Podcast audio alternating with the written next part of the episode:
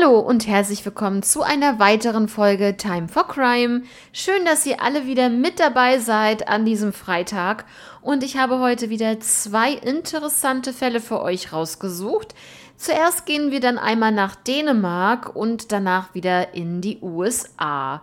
Ja, ich hoffe, es geht euch gut und ihr seid startklar für den ersten Fall. Seid gespannt.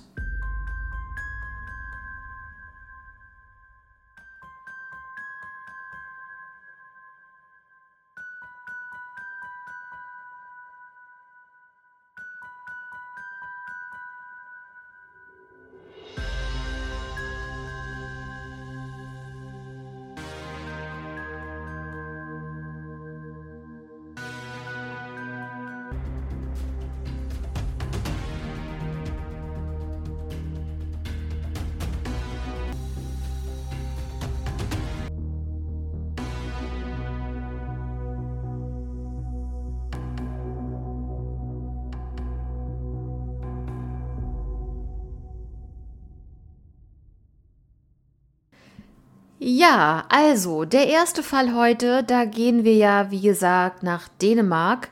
Und zwar geht es hier um Emily Anime Skvorgard Meng aus dem Jahr 2016. Emily wurde am 31. Juli 1998 geboren. Als sie acht Jahre alt war, trennten sich ihre Eltern und der Vater zog nach Aalborg. Ab dann lebte Emily zusammen mit ihrer Mutter und ihrer, ihren Halbgeschwistern in einem Haus. 2016 war Emily 17 Jahre alt und sie traf sich gerne mit ihren Freunden, ja, wie es in dem Alter halt so ist. Emily besuchte im Schuljahr 2015-2016 das Slagelse Gymnasium in der Nachbarstadt. Und äh, erst in diesem Schuljahr kam sie auf diese Schule, um dort dann ihr Abitur zu machen. Emily war wirklich sehr beliebt, zuverlässig, pünktlich und sie hatte wirklich eine sehr enge Beziehung zu ihrer Familie und Gott sei Dank dann auch noch zu ihrem Vater. Am 9. Juli 2016 traf sich Emily mit ihren Freundinnen, übrigens ein Tag vor meinem Geburtstag, das ist immer so ganz komisch, wenn das im, um meinen Geburtstag rum immer passiert. Ja, sie feierten das Ende ihres Sommerexamens 2016 und auch ihr, ihren Erhalt des Abiturs. Sie besuchten ein Shisha-Café und danach McDonald's. Die Situation dort war wirklich sehr fröhlich, ausgelassen, eine super Stimmung. Und ja, man muss halt sagen, ganz wichtig zu wissen, dass Emily Drogen konsequent ablehnte und Alkohol nur in Maßen trank. Ähm, ja, im McDonald's dann um 1.30 Uhr nachts änderte sich die Atmosphäre schlagartig. Emily bekam von einem Jungen eine Facebook-Nachricht, der ihre Beziehung beenden wollte. Sie waren noch kein Paar, aber Interesse war halt wirklich zumindest ähm, schon mal da. Aber ja, ist natürlich ähm, sehr, sehr, ähm, ich sag mal, scheiße, wenn dann so eine Nachricht kommt und dann auch noch über Facebook. Ne?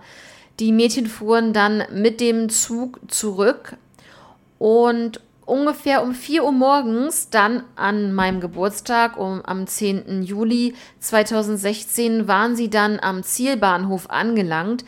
Ihre beiden Freundinnen nahmen ein Taxi und Emily wollte ja nicht mitfahren. Also es war wirklich, es entstand so eine kleine Diskussion, denn ihre Freundinnen wollten halt natürlich nicht, dass Emily alleine nach Hause muss oder nach Hause geht.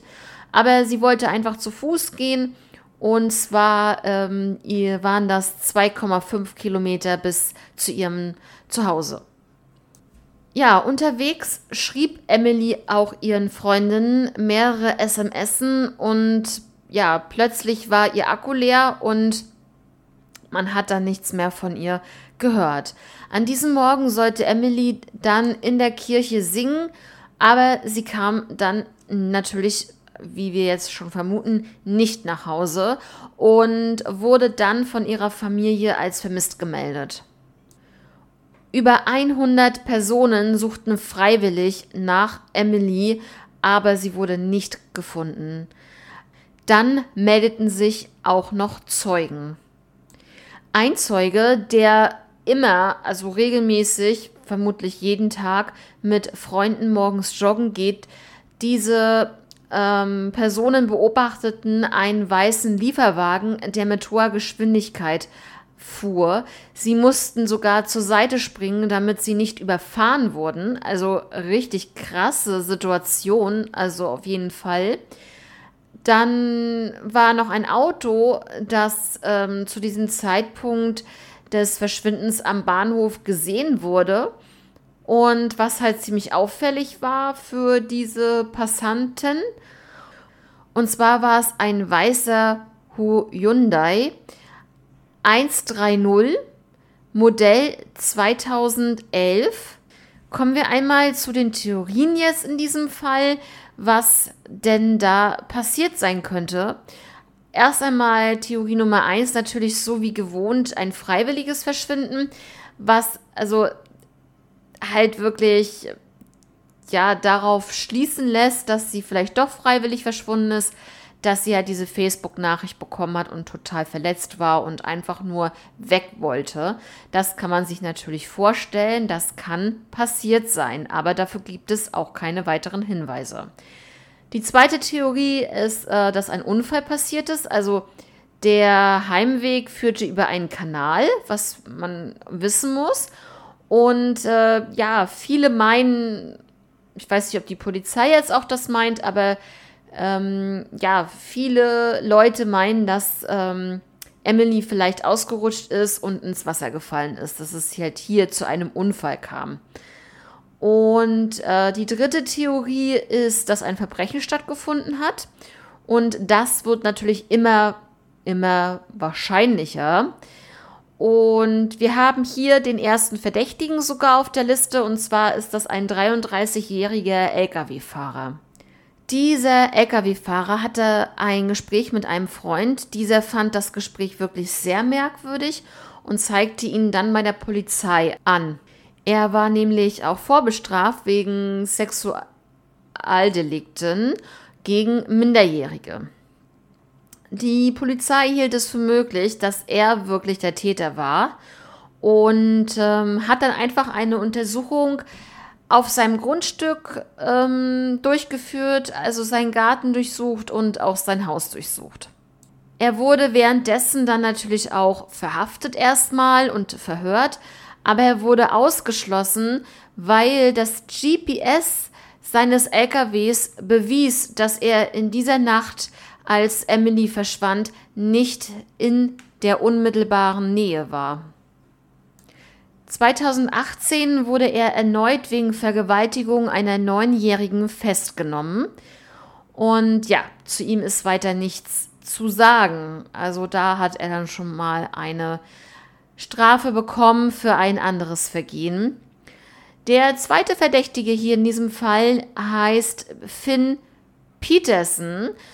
Es war ein 67-jähriger Mann, dessen Haus fünfmal von der Polizei durchsucht wurde. Die Polizei nahm an, dass Emily entführt und festgehalten wird. Und ähm, ja, man erinnerte so ein bisschen an Natascha Kampusch und ähm, was halt zehn Jahre zuvor war. Also Natascha Kampusch war 2006 und dieser Fall war 2016. Und da hat man dann so ein bisschen eventuell gehofft, sie irgendwo zu finden, dass sie noch am Leben war. Was auch interessant war in diesem Fall, dass die Nachbarn berichteten, sie hätten Schrei und Klopfen aus seinem Haus gehört. Und ähm, daher wurden dann auch unter anderem bei der Hausdurchsuchung Wände und auch die Böden aufgebohrt weil man vermutete, dass da vielleicht irgendein Verlies war oder dass ähm, jemand oder halt Emily ähm, ja, weiß ich nicht, ermordet wurde und dort vielleicht irgendwo einbetoniert wurde. Ich weiß es nicht, was sie sich da gedacht haben. Und er wurde dann aber als Verdächtiger ausgeschlossen. Die Analyse des Handyverkehrs besagt, also es sind 200 Datensätze, die für die Kripo sehr interessant waren. Es gibt auch ganz, ganz viele fatale Fehler, in diesem Fall auch, welche die Polizei wieder begangen hat, finde ich unverzeihlich. Denn das kann natürlich gerade diese Möglichkeit sein, den Täter zu fassen oder allgemein herauszufinden, was da überhaupt passiert ist mit ihr. Und ähm, ich spreche nämlich jetzt von Aufnahmen von Überwachungskameras, die wirklich nicht gesichert wurden. Nicht gesichtet und nicht gesichert wurden. Also zwei fatale Fehler in diesem Fall. Es wurden auch Zeugen nicht befragt nach dem Verschwinden von Emily, was mir wirklich unbegreiflich ist, wie sowas sein kann. Ich meine, auch gerade Freunde, ähm, ja, Bekannte, Nachbarn, keine Ahnung, Lehrer. Es müssen noch wirklich so viele Leute befragt werden, die vielleicht irgendwas wissen könnten. Und dann wird sowas nicht gemacht. Also ich weiß nicht, das finde ich schon ziemlich, ähm, ja, da denke ich mir, was habt ihr überhaupt gemacht? Ganz ehrlich, also ja, krass. Und ähm, ja, die fehlenden Daten auf dem Handy, wie auch immer, wurden 2019 wiederhergestellt. Ähm, da habe ich aber weiter nichts zu gefunden. Die Eltern ähm, holten dann ihre Kinder immer wieder ab und fuhren sie irgendwie, irgendwie zur Schule oder also hatten wirklich ein Auge auf ihre Kinder jetzt äh, extrem. Wie gesagt, wir befinden uns in Dänemark, also es ist nicht weit weg von uns und äh, ja, dort passieren auch solche Dinge, ja. Also, ne, wie auf der ganzen Welt und wie gesagt, ich weiß nicht, ob wir schon einen dänischen Fall jetzt hatten. Ich habe so viele Fälle jetzt gehabt, ähm, kann ich jetzt gerade nicht sagen, aber also zumindest in der letzten Zeit nicht. Und äh, was ich auch interessant fand, nicht nur, dass die Eltern ihre Kinder immer gefahren haben und natürlich extrem dann drauf aufgepasst haben auf ihre Kinder, sie haben ihnen, wenn sie zum Beispiel keine Zeit hatten, ihre Kinder abzuholen oder keine Verwandten die Kinder abholen konnten oder ähnliches, haben sie den Kindern Geld für ein Taxi gegeben. Also das finde ich schon heftig, äh, natürlich super, dass die Eltern dann irgendwie noch eine Alternative, nach einer Alternative gesucht haben und die auch gefunden haben. Ich finde das gut. Aber ich kann es mir in Deutschland nicht vorstellen, ne? ähm, dass man wirklich einem Kind Geld gibt und sagt, hol die, ruf dir mal ein Taxi, wenn du nach Hause willst. Wie gesagt, das ist schon ähm, eine gute Idee auf der einen Seite, aber in Deutschland weiß ich nicht, ob man das, ob das die Eltern machen würden. Ja, also wie gesagt, das ist ja nur auch, äh, ich wollte gerade sagen, eine ganz andere Zeit, aber das ist nicht wirklich so, weil der Fall ist erst sechs Jahre alt, also ist es wirklich noch relativ frisch. Es gab auch Bürgerwehren, die patrouillierten am Bahnhof verstärkt äh, zum Einsatz kamen. Und äh, ja, also da gab es natürlich einen bestimmten Punkt, was natürlich gar nicht geht, ist, dass diese Bürgerwehr Leute beschuldigt, eventuell Emily in deren Haus gefangen zu halten. Und ähm, das ist zwar alles gut und schön, dass sich da wirklich Leute finden, Nachbarn finden, normale Menschen finden, ähm, die zusammenhalten, die für Recht und Ordnung sorgen wollen, zumindest äh, im, eigentlich im normalen Rahmen. Und die einfach was tun wollen, die was unternehmen wollen. Ich finde das ja gut. Aber es ist einfach zu krass. Du kannst nicht Leute einfach beschuldigen. Und die haben es denjenigen so massiv beschuldigt, dass, ähm, ja, also das kann man sich nicht vorstellen. Also ähm, ja, so dass halt wahrscheinlich schon wieder jeder glaubte, ja, das ist der, der hat was damit zu tun. Und das geht einfach nicht. Und ähm, natürlich hat derjenige die Polizei auch gerufen, um das auch klarzustellen und sagt, ich habe doch gar nichts gemacht. Ich bin doch hier ein Unschuldiger, ne? Also ähm, da hat natürlich die Polizei auch mit der Bürgerwehr gesprochen und gesagt, so geht das nicht, Leute. Das könnt ihr nicht, es einfach in die Hand nehmen. Weil wenn irgendwie so ein Verdacht besteht, dann geh doch zur Polizei. Dann sagt der Polizei, wir haben einen Verdacht, aber sagt es doch nicht öffentlich und stell doch nicht irgendwelche Leute, die gar nichts getan haben, was man ja in dem Moment vielleicht auch nicht wirklich weiß, ja, äh, verstehe ich, aber ähm, du kannst ja trotzdem keine äh, da beschuldigen. Das geht gar nicht. Also gerade in der Öffentlichkeit. Der Mann wird doch sein Leben nicht mehr, sein Le seines Lebens nicht mehr froh werden ähm, wenn er so eine Anschuldigung bekommt und ähm, Leute vielleicht immer noch äh, vielleicht seinen Namen mit diesem Fall in Verbindung bringen würden. Das, da kann der noch wegziehen. Das ist doch, also auf jeden Fall eine krasse Situation. Und wie gesagt, die Polizei hat mit der Bürgerwehr gesprochen, dass das so nicht geht. Und daraufhin hat sich diese Bürgerwehr dann halt zurückgezogen und hat dann wirklich ganz klein operiert, sage ich jetzt einfach mal. Ähm, die haben sich dann zurückgehalten und haben das ja wahrscheinlich auch eingesehen. Ich weiß nicht, ob sie sich dann überhaupt entschuldigt haben. Äh, ich hoffe es natürlich für den Herrn, aber kann ich natürlich jetzt nicht sagen.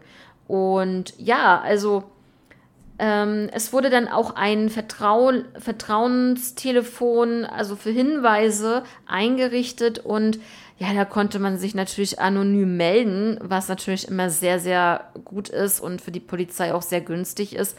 Und was ich auch toll finde, wenn es wirklich jemanden gibt, der irgendwelche Hinweise geben kann, dass man sich anonym melden kann. Aber ganz ehrlich, man kann sich auch also ganz normal bei der Polizei melden und sagen, ich möchte meinen Namen nicht sagen, ich möchte anonym bleiben, ich möchte aber das, das, das und das zu dem und dem Fall sagen.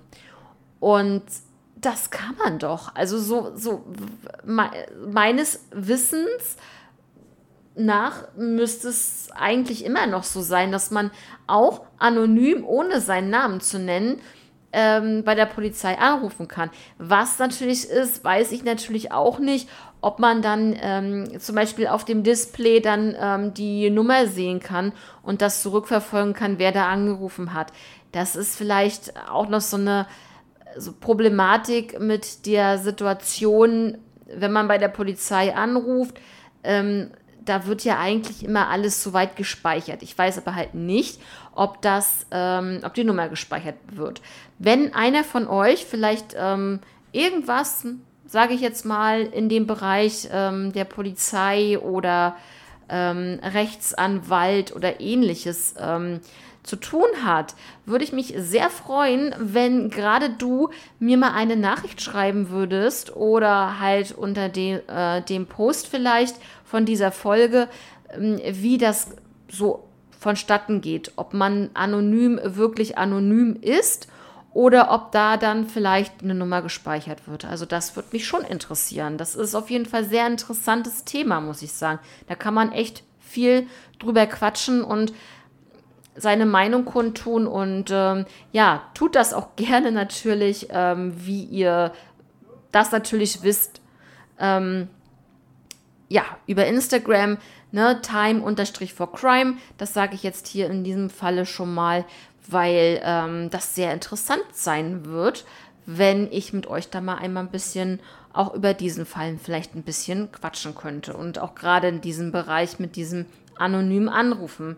Jedenfalls gab es dann hier eine Belohnung von 200.000 Kronen. Und äh, was auch interessant ist, ist, dass ähm, die Daten von Emily ähm, ja, zu Interpol gegangen sind. Es wurde also Interpol mit einbezogen in diesem Fall, was ich wirklich sehr begrüße, weil ja, Emily, also was ist da passiert, ne? Ja, aber Leute, was soll ich euch sagen? Sie ist ja im Ende Juli verschwunden und jetzt kommen wir zu einer schlechten Nachricht, einer ganz schlechten Nachricht und die passierte wieder mal wie in vielen anderen Fällen auch zu Weihnachten. Ja, denn am 24. Dezember 2016, also wirklich noch in, die, in demselben Jahr, hat ein Spaziergänger die Leiche von Emily in einem See entdeckt. Und ähm, ja, also das ist äh, schon wirklich sehr krass. Ähm, 40 Meilen von ihrem Elternhaus entfernt war das. Und ja, es ging halt nach diesem Fund ähm, und dieser öffentlichen, diesem öffentlichen Druck der Polizei, da irgendwas ähm, ja an Hinweisen zu bekommen, um den Täter dingfest zu machen, kamen dann 250 neue Hinweise ein. Und ähm, ja, aber es ergab sich daraus wirklich nicht irgendwie was Neues. Die Beerdigung von äh, Emily, ähm, ja, so ich meine, 17 Jahre alt, es ist unfassbar. Es ist unfassbar. Ähm, ja, sie hat gerade, es muss man sich mal vorstellen, sie hat gerade ihr Abitur gemacht, sie hat, sie hat gefeiert, sie hat ihr Abitur bekommen. Sie hat an diesem Tag, entschuldigt, dass ich das jetzt so sage, sie hat fucking gefeiert hat sie. Sie hat doch nur gefeiert. Sie wollte ihr Leben genießen. Sie wollte, sie wollte stolz, sie war stolz auf sich, dass sie ihr Abitur gemacht hat, dass sie das durchgezogen hat. Oh, keine Ahnung, dass sie das, ja, da, da ist man doch stolz auf sich. Und dann feiert man noch mit seinen Freunden. Und dann muss an diesem Tag irgendein Vollidiot kommen und das alles zerstören ihr Leben beenden, ihre Träume beenden. Entschuldigung, ich reg mich jetzt auf. Ich bin da gerade voll so, das, ich bin da echt gerade, das nimmt mich echt mit, weil ich finde das ganz furchtbar. Und auch gerade so ein junger Mensch, da würde ich über Kinder brauchen wir nicht reden. Das ist äh, genauso schlimm. Ne? Aber die ganzen Träume, alles, die Eltern, die Familie, die werden ja, wie, wie in jeder Familie, das ist klar, die so einen Schicksalsschlag erleiden, die werden ja ihr Leben nicht mehr froh. Also, das ist ähm, mir unbegreiflich, entschuldigt bitte, aber boah, das, ja, das ist echt schlimm. Ich finde das schlimm, wenn ich da wirklich nur so drüber nachdenke. Das, ja, so, jetzt muss ich einmal durchatmen. Ähm, die Beerdigung von Emily, die fand dann am 19. Januar 2017 statt. Und ähm, ja, es gab halt auch noch eine Beobachtung von einer Frau, dass ähm, ein Mann in der Tatnacht, ich sage jetzt mal Tatnacht, als Emily verschwand, ähm, etwas aus einem weißen Auto gehoben haben soll, was in der Nähe des Sees stand, ähm, in dem Emily dann gefunden wurde. Also das ist wirklich, glaube ich, ein sehr, sehr guter Hinweis und eine sehr, sehr interessante Beobachtung. Das kann wirklich damit zu tun haben, weil es ist ja wirklich kein Zufall, dass ähm, diese Gruppe von Jugendlichen, sag ich jetzt mal, oder Joggern diesen weißen Lieferwagen gesehen hat, der in hoher Geschwindigkeit sie fast umgefahren hat auf der Straße dort. Und dann noch sowas, ähm, dass äh, die Dame dann halt ein weißes Auto, jetzt hat sie ein hm, Auto, Lieferwagen, weiß ich jetzt gerade nicht, kann ich jetzt euch gerade nicht sagen, ähm, in dem Fall. Aber das ist, das kann doch kein Zufall sein. Leute, oder? Schreibt es mir gerne. Das ist unfassbar. 2018 kam dann ein anonymer Brief an und da waren dann Details zu diesem Fall mit drinne, die nie veröffentlicht wurden. Also das ist schon alleine sehr krass, finde ich, wenn du sowas hast und irgendwelche Informationen nicht preisgibst, weil du weißt als Polizei, und das haben wir schon des Öfteren gehabt, das ist, ist auch völlig in Ordnung, völlig verständlich, dass man Sachen, die nur ein Täter weiß, nicht preisgibt als Polizei.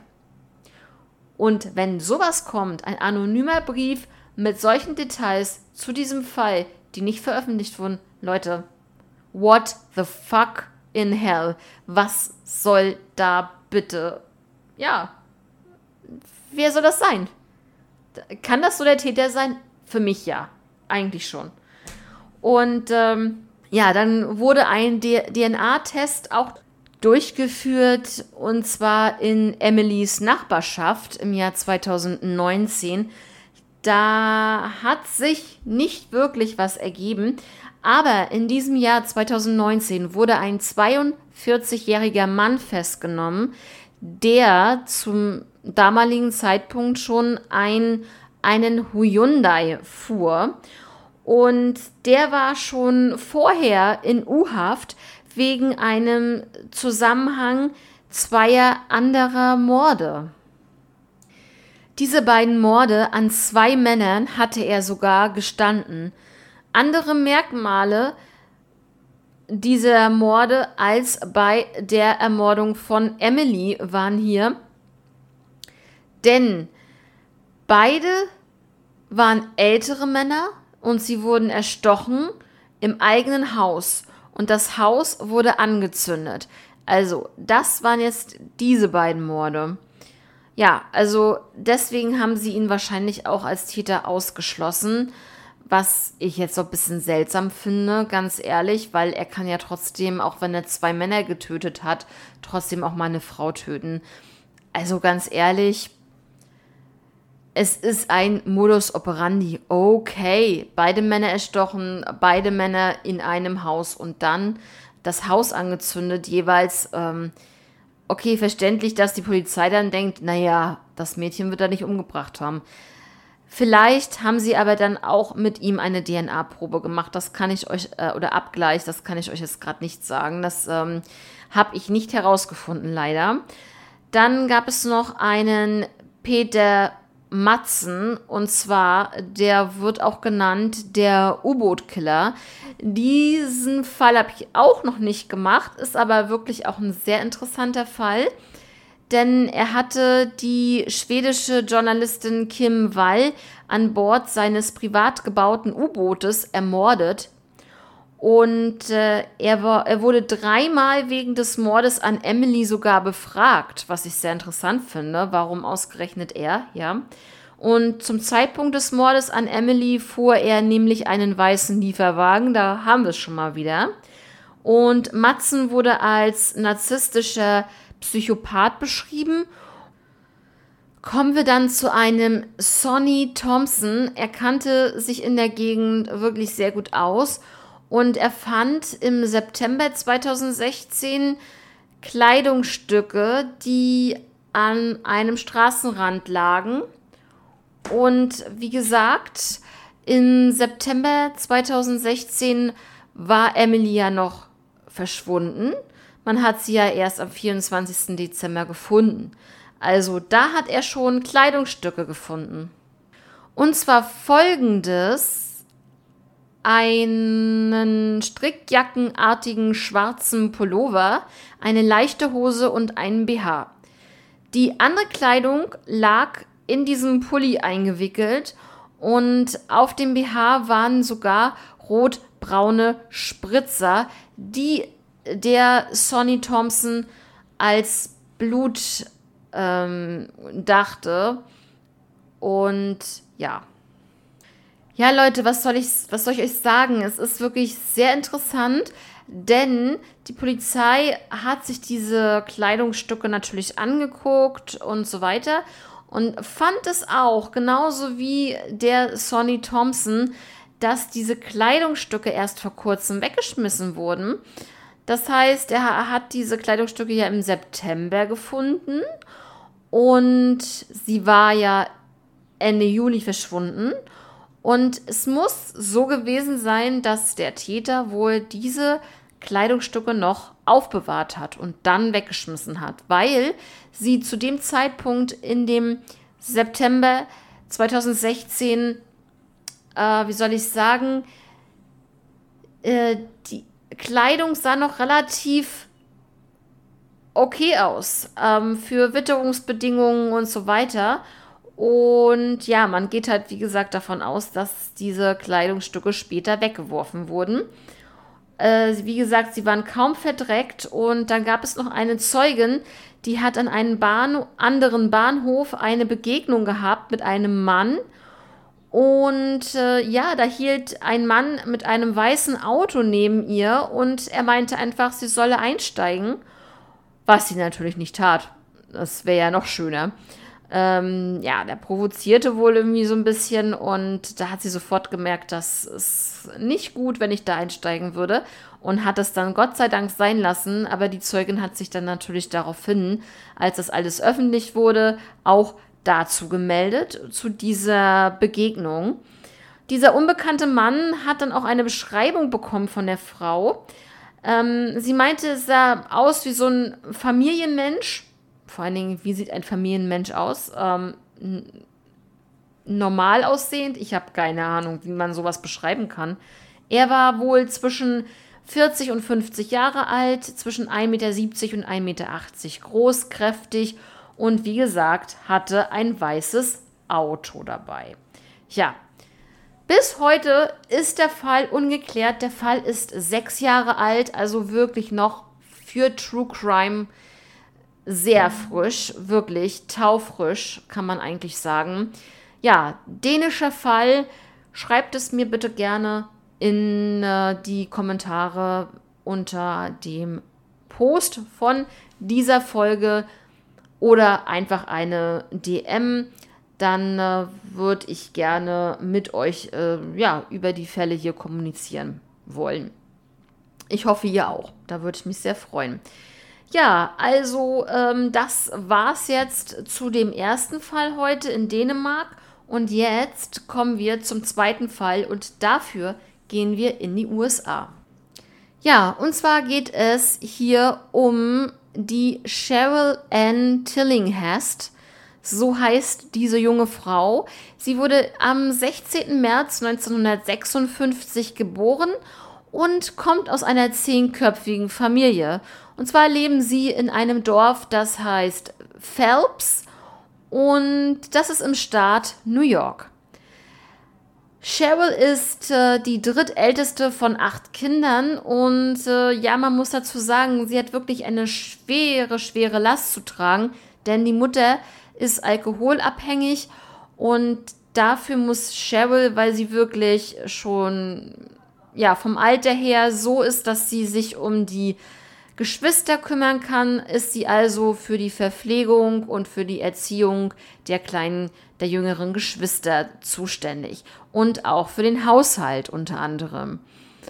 Und denkt nicht, ja, zur Schule geht das Mädchen auch. Also es ist wirklich, wirklich eine ganz, ganz harte Jugend für die Cheryl ja, wie eine Mutter war sie für die Kleinen und ähm, sie kam mit ihren Problemen zu ihr. Sie hat sich wirklich so gekümmert, wie es eine Mutter tun sollte.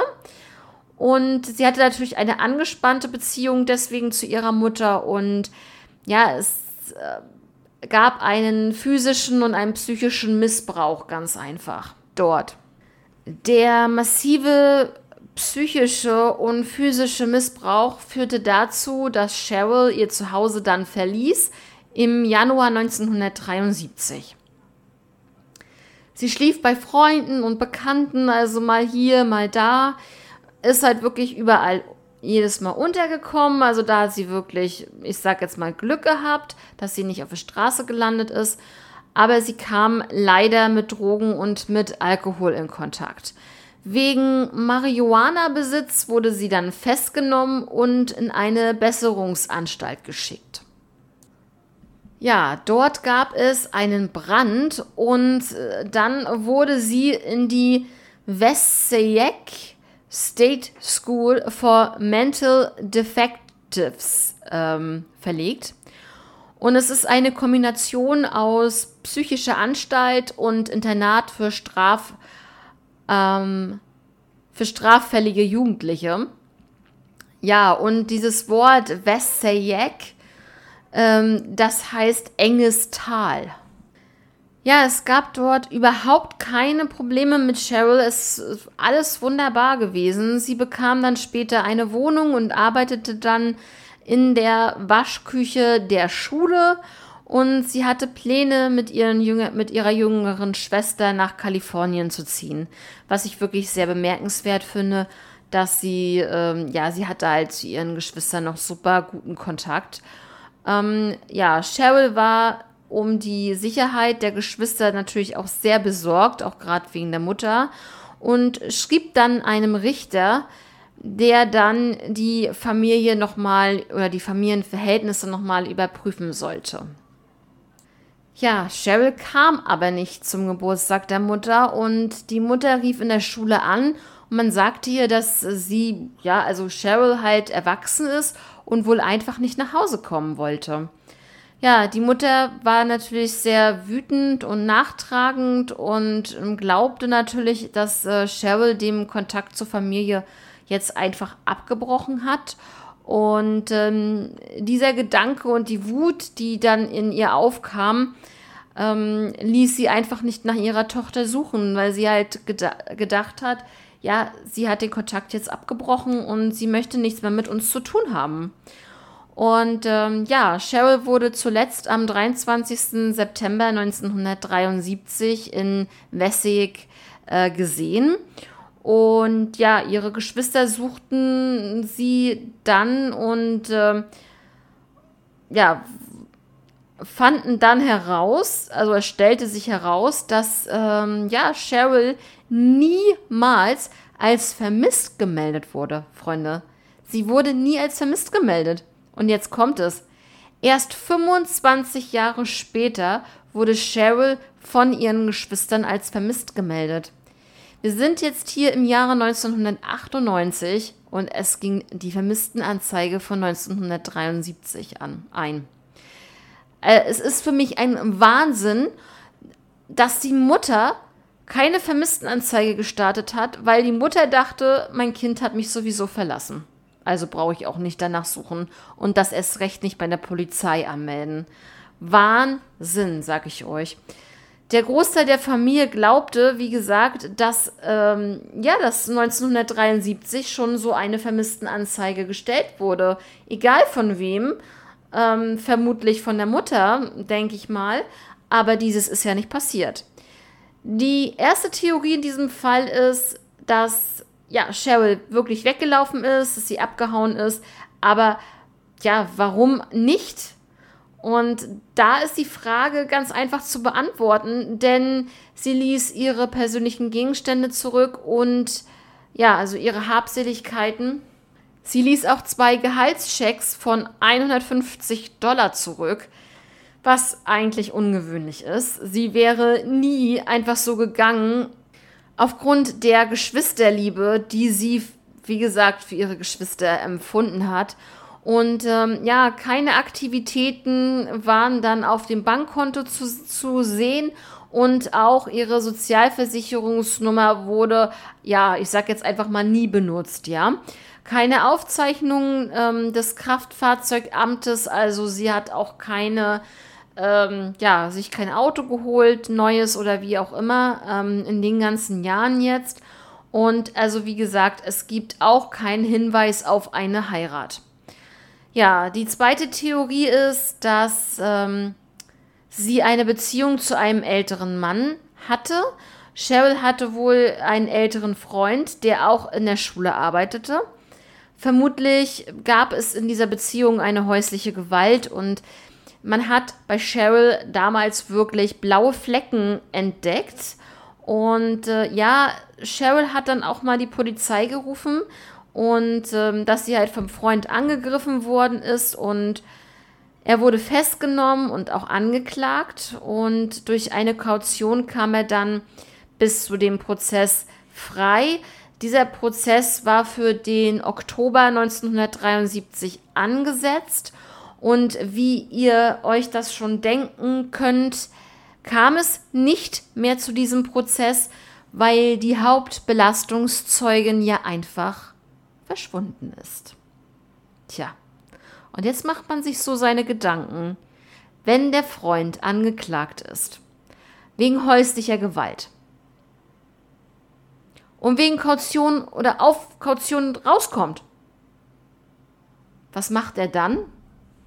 Hm, eins und 1 ist 2? Würdet ihr das auch so sehen? Das ist doch eigentlich ganz klar, es liegt klar auf der Hand, was in diesem Fall doch passiert ist.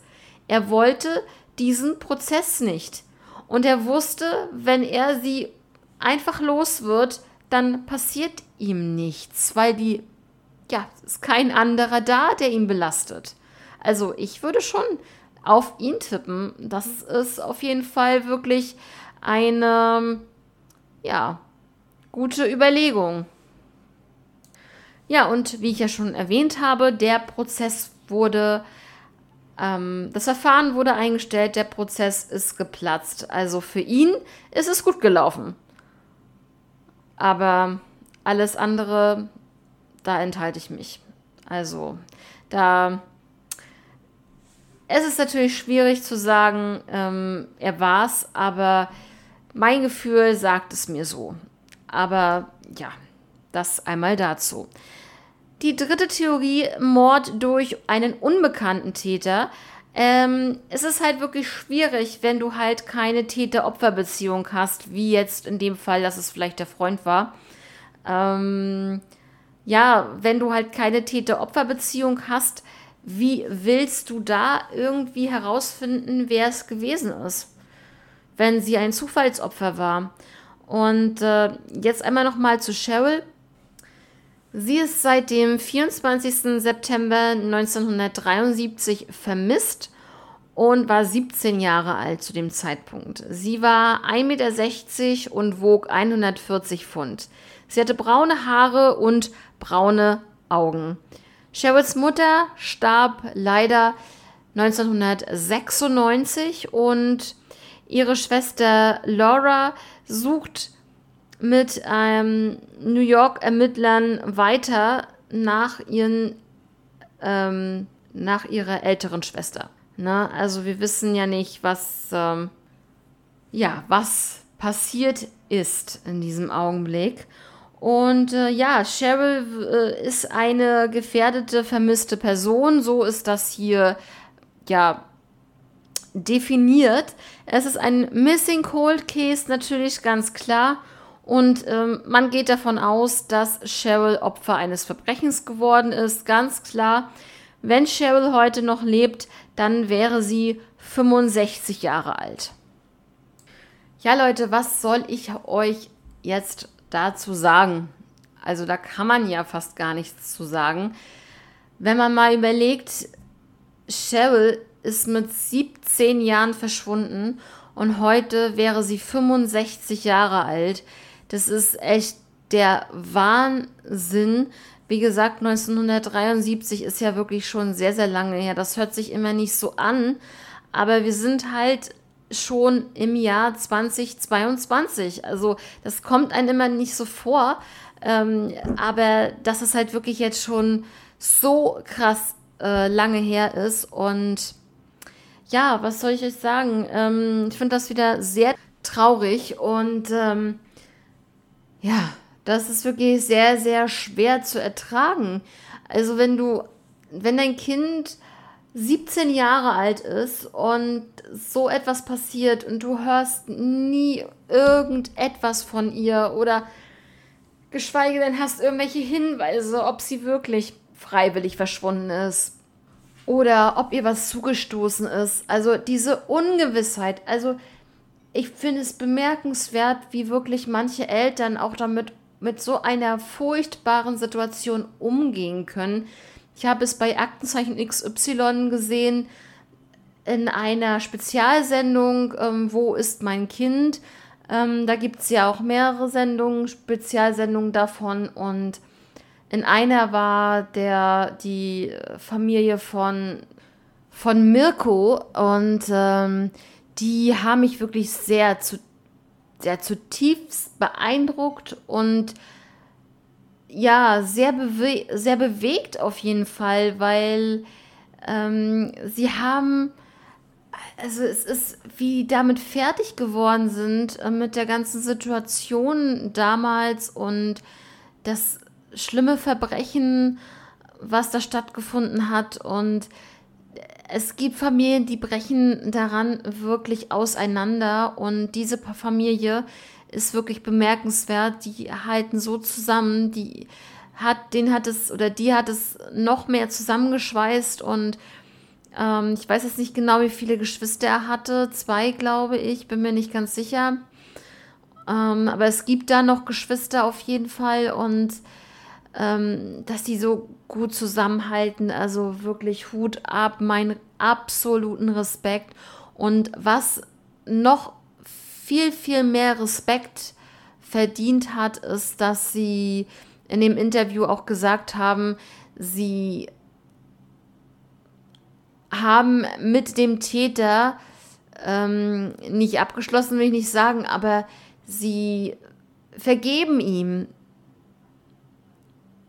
Ähm, ja, mehr kann ich dazu nicht sagen. Das finde ich wirklich bemerkenswert, dass man einem Täter sowas vergeben kann. Aber sie sind, ja, ich will nicht sagen sehr gläubig, ähm, aber ich glaube, der Glaube hat ihnen gut geholfen, auf den richtigen Weg zu kommen und das zu verarbeiten.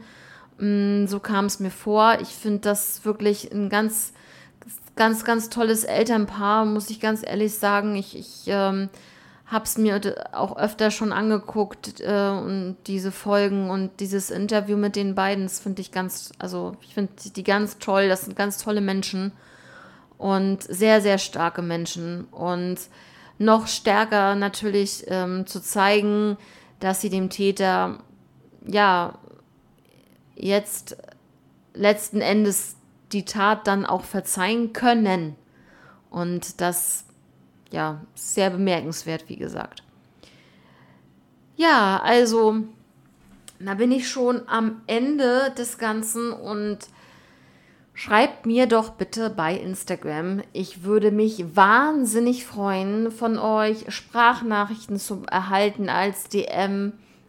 Und alles Mögliche, was ihr schreiben möchtet, schreibt es mir über diese Fälle würde gerne mit euch darüber ein bisschen quatschen. Das wäre wirklich mega.